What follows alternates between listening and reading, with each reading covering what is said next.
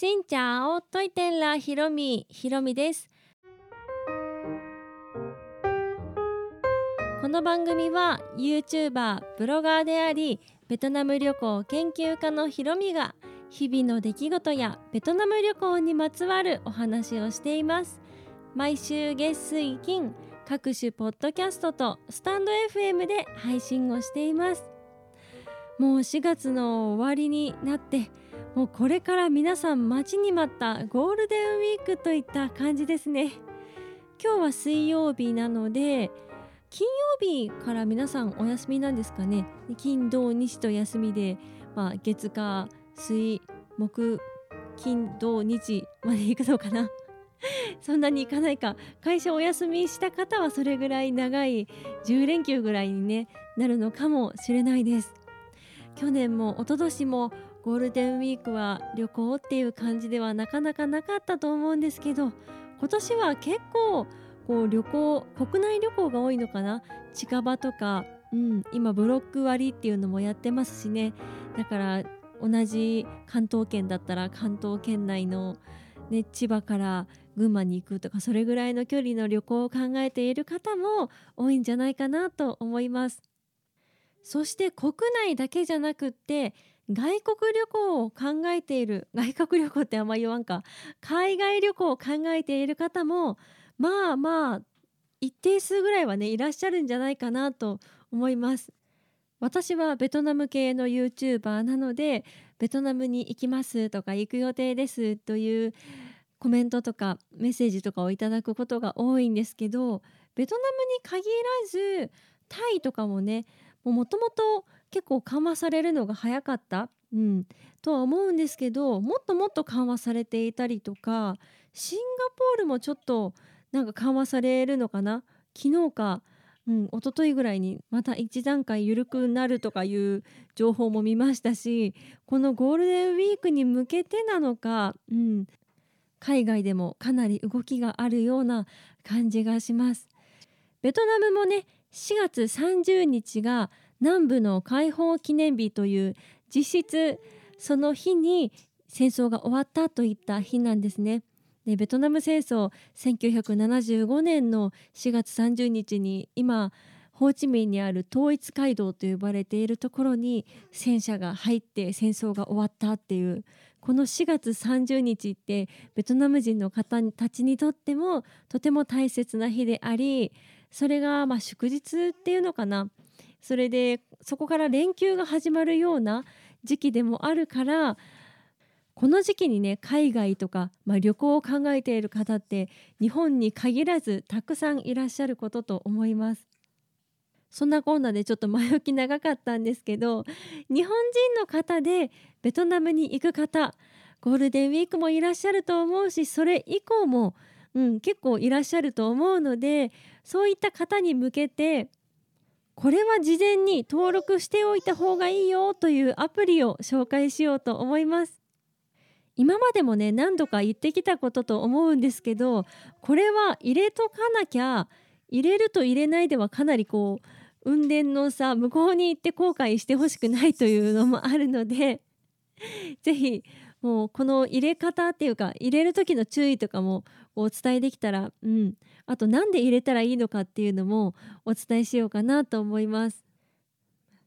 あった方がいいアプリは、まあ、いくつかあるとは思うんですけど今日はグラブのアプリこれは絶対入れてというグラブのアプリについてお話をします。ベトナムはもしかしたらぼったくりっていうイメージがある方もいるかもしれないですね。うんまあ、実際ぼったくりと言われるようなこう言われてないような金額をふっかけられるみたいなことも、ま、なくはないんですね。それがタクシー移動で起こることも、まあ、たまにある今はどうなんだろうな今はそんなでもないかもしれんけどもしかしたらそういうのに起こりうるかもしれないと思うのでそういった時に安心安全なアプリがグラブと言います。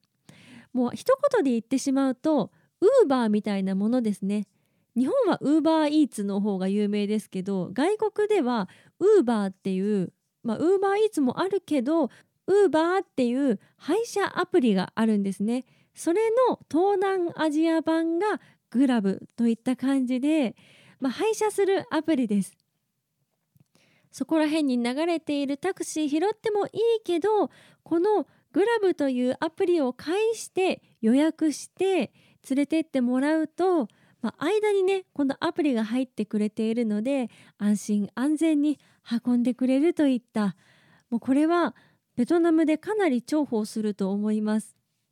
ベトナムの例えばホーチミンの、まあ、観光地と言われているところには観光できる施設がそれほど遠くない距離にはあるんです。ただ歩いていくとちょっと遠かったり常夏なのでね暑くて日射病とかになっても困るしそういった時にちょこっと移動したいめっちゃ長距離じゃないけどちょこっと移動したいっていう時にこのグラブというアプリを使ってバイクとか車を手配して運んでもらえるっていうのがとても使いやすいんですね。日本の東京をイメージすると地下鉄で行けばいいじゃんとか都営バス使えばいいじゃんって思うんですけどまだベトナムにはバスはありますけどねちょっとハードルが高いと言いますかなかなかこうちょっと難しかったりもすると思うし地下鉄は今建設途中で乗れないしといった感じで移動する主な方法がタクシーとなっているんです。マイリンタクシーとかビナサンタクシーとかもう大手ベトナムでいうもうこれは大丈夫ですよって言った大きなタクシー会社あるんですけど、まあ、そこで、まあ、その本当のねタクシーの運転手さんとかは本当にいい人なんですけどたまにそのタクシーを真似た車偽物のタクシーが走っていたりとかもして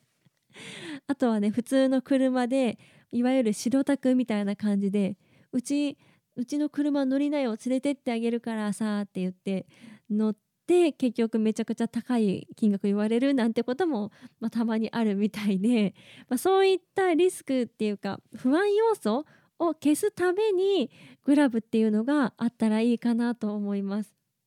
言うても私実際そんなねぼったくりタクシーに会ったことはないんですけど昔ね旦那がマレーシアでそういうのにあったらしくってマレーシア降り着いた初めてのタクシーがまあいわゆる白タクっていうやつなのかなうちの車乗ってっていいよいくらでここまで運んであげるよって言われたけどなんか降りる時になったら倍の値段になってたっていうことがあったらしくて、まあ、そういうことにねベトナム降り立って一番最初にそんな経験するなんて辛いじゃないですか。そういうことが起きないためにもと思ってグラブがとてもおすすめです。グラブのいい点はアプリ内で配車する時にね私ここにいてここに行きますという目的地を設定して車を呼ぶので車に乗った時に私ここに行きたいんだとかいう説明をする必要がない運転手さんがここに行くのねって運転手さんもアプリ入れてるからそこでもう意思疎通ができてるっていうのがまず大きいのとあとはお金をね払う時に最初からねお金の金額決まってるからいくらだよっていうやり取りがない、うん、最初にアプリでここからここまで行くってやったらじゃあいくらですよっていうのが出て OK だったらじゃあ配車っていう感じなので金額についてのねそのぼったくりの心配がないというのが大きいですね。あとはアプリにカードを登録しておくとクレジットカードでも決済できるのでそれをフルに使えばこのお金に関しての悩みは本当になくなるんじゃないかなと思います。私はこうドンを払うやり取りが楽しいので、まあ、あえてドンで払っていますけどそういうのが面倒だなっていう人は事前にカードを登録しておけば本当になんかリムジンカーみたいな感じ？あの雰囲気ね。もう私ここからここまで何も言わずに連れてってくれるみたいな。そんな感じで使えれるんじゃないかな。そしてこのグラブっていうのは車とかバイクを配車するだけじゃなくって食べ物を運んでくれたりもうそれこそウーバーイーツみたいなグラブフードっていうんですけど食べ物運んでくれたりあと物普通に物もう本当に物 物をこう運んでくれるんですよね。食べ物もそうだしもう雑貨みたいな赤ちゃん用品みたいなそういうものまで運んでくれる。これすごいですよね。旅行者はそこまで使わないかもしれないですけど私実際ホテルにいてグラブフードを使ってみてそしたら無事におかゆが届きました。うん。でこの使い方とか全く知らなかったんですけど意外とねウーバーイーツとか普通に使っている方だったら大体わかるし使ってない方でも大体わかると思います。ベトナム語わからんけど普通にうんこうかなこうかなって言ったら注文もできて受け渡しとかもね無事にできたので本当にこれはもう何かあった時に役立つっていうのもあると思うのでまあアプリ入れるぐらいだったらね使わないにしても日本で入れていくのはいいかなと思いました。いいことばっかり言ってますけどこのグラブのデメリットを挙げるとするならば混雑してる時間とか雨が降っている時間がちょっとねお金が高くなります。言うてもそんな高くないかな。日本のタクシーのイメージだとね初乗り今500円とか前は700円800円とかだと思うんですけど向こうでベトナムでグラブ使ってももう200円300円結構30分40分走って500円ぐらいかな、うん、そこからちょっと増されたりして雨降ってるから今混んでる通勤時間だからって言って倍ぐらい行く時はあるんですけど、まあ、3 4 0分走って1,000円で行ってくださったらありがたいですしあとは私3月にベトナム行ったんですけどその時に使ってみて夕方の時間がね全然捕まらなかったんですよね。多分皆さんかなり使っていらっしゃる時間帯で、まあ、グラブの、ま、需要と供給が、ね、うまく足りてないのかあとコロナになってあのバイクの運転手さんもねかなり減ったみたいなんですね。でコロナが明けかけててそして今規制がだいぶ緩和してきたんですけど運転手さんがなかなか戻ってきていないっていうのもあるみたいであとはね原油が高騰してグラブの運転手さんの給料が安くなってしまったっていうとかもあって運転手さん自体が少ないっていうのがおそらくあるみたいなんですけど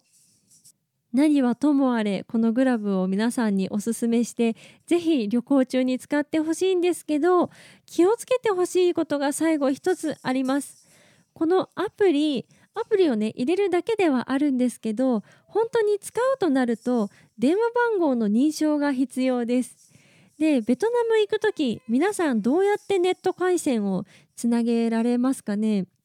ルーターを借りていくとか大手キャリア入っている方だったら大手キャリアのねあの海外サービスみたいなのを使っていくとかあとは私みたいに SIM カードを現地とかで買って Amazon で買っていくのもいいんですけどそれを使うっていう方もいらっしゃると思うんですけど向こうで電話番号が使えない状態私の SIM カードはねいつもネット回線しか使えないよっていう SIM をいつも買うんですけどそういった時に電話番号を持ってないから使えないから電話番号認証ができないんですね。だから日本で電話番号認証をやってから行かないと使えないということになります。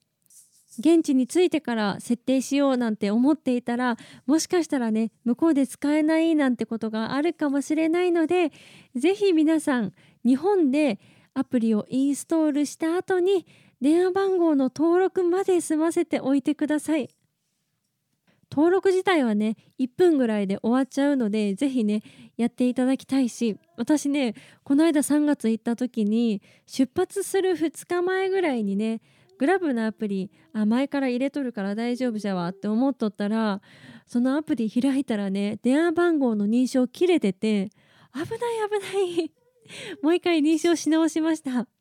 まあ、そういったこともあるので再びグラブのアプリを使うという方は一回ね入ってみてもう電話番号を登録できているか、うん、認証の期限切れになってないかを確かめた方がいいなと思います。ぜひこのグラブを使って快適な楽しいベトナム旅行を過ごしてほしいなと思います。このグラブについては今日 YouTube でもアップしようと思っています実際に使って説明しているのでもし使い方不安だなという方は見ていただければと思います。というわけで今日はベトナムで使える配車アプリグラブについて紹介をしましたこの配信は毎週月水金各種ポッドキャストとスタンド FM で配信をしています。日々の出来事やベトナム旅行についてまた皆さんからいただいたお便りについてもお答えをしています。お便りフォームからスタンド FM の方はレターから質問やメッセージこんなことをお話ししてほしいなど送っていただければ嬉しいです。それではまた次の配信でお会いしましょう。変がプライ